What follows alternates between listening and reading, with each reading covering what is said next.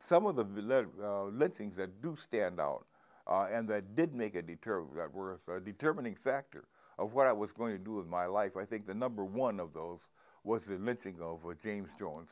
He had just gotten out of the army. He was a corporal, and had just gotten out of the army. Had just come back to his uh, his little town in uh, in uh, Louisiana, and uh, was accused of of trying to rob a garage, and he's arrested and the, uh, the person who owned the garage couldn't identify him.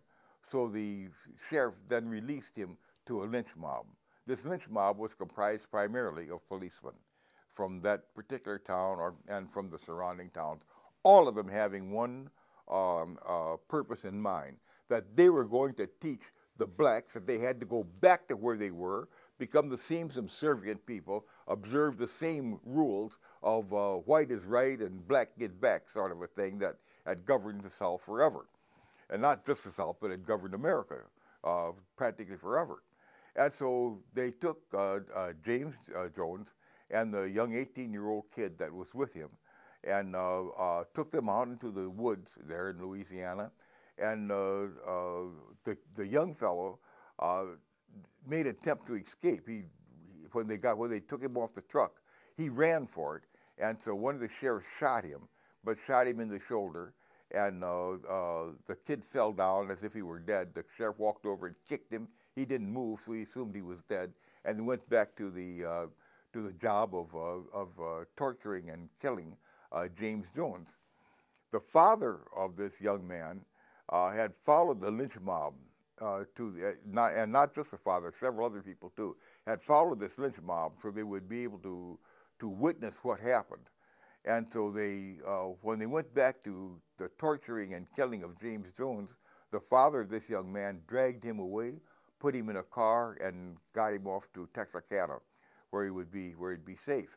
But getting back then, the, these sheriffs and these Klansmen, they uh, uh, uh, went to work on, on James Jones. After they had beat him with clubs and knocked him down, they took a bullwhip and they took turns on beating this man for an hour or so.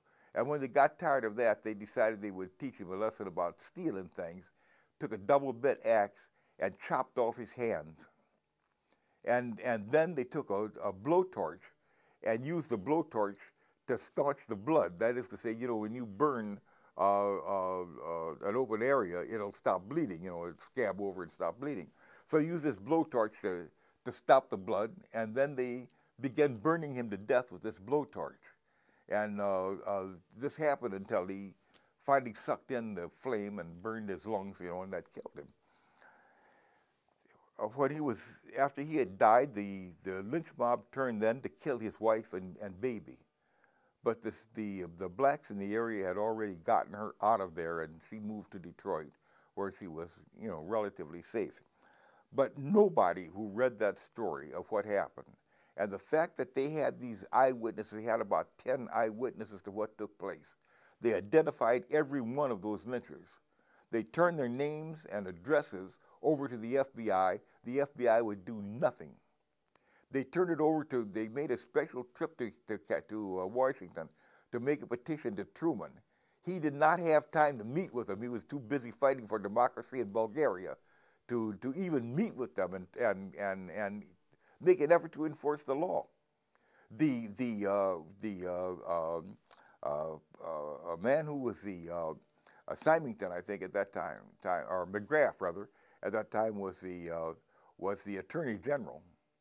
And his position was that, the, that, that blacks should be treated as the serfs in medieval times. And I'm quoting this that McGrath says they should be chained in their abode after dark. So McGrath would do nothing about this. The Justice Department would do nothing about it. The Klan ruled. And you could either accept that and try to find some way to live with this, or you could fight it.